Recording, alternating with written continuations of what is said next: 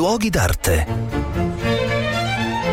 Un cordiale saluto da Marco Carminati. Il mio cognome è tipicamente bergamasco, quindi lo devo dire, sono nella mia città di origine, la città di Bergamo, che insieme a Brescia quest'anno è stata nominata capitale della cultura italiana. Quindi grandi iniziative e soprattutto grandi monumenti da vedere, da riscoprire. In particolare Bergamo condivide con Brescia la presenza di un grande castello, di una fortezza che domina l'intera città. Qui viene chiamata la Rocca.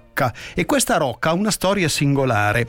Eh, venne costruita nel Medioevo perché i cittadini durante l'età comunale, i bergamaschi, non riuscivano ad andare d'accordo e fu necessario a un certo punto, per un'azione pacificatrice tra le parti, chiamare dall'esterno una figura super partes, e chiamarono niente meno che Giovanni di Lussemburgo, re di Boemia e di Polonia. Questo signore fece in tempo a eh, impiantare, diciamo così, la Rocca in modo da poter dominare la, questa riottosa eh, città, ma fu un governo breve perché subito dopo arrivarono da Milano i Visconti. I Visconti fecero costruire e munire in modo molto importante questa, questa Rocca, e addirittura costruirono dall'altra parte della città un'ulteriore fortificazione, la cittadella, che ancora oggi eh, esiste, anche se è camuffata ormai nella, diciamo così, nell'ambiente urbano.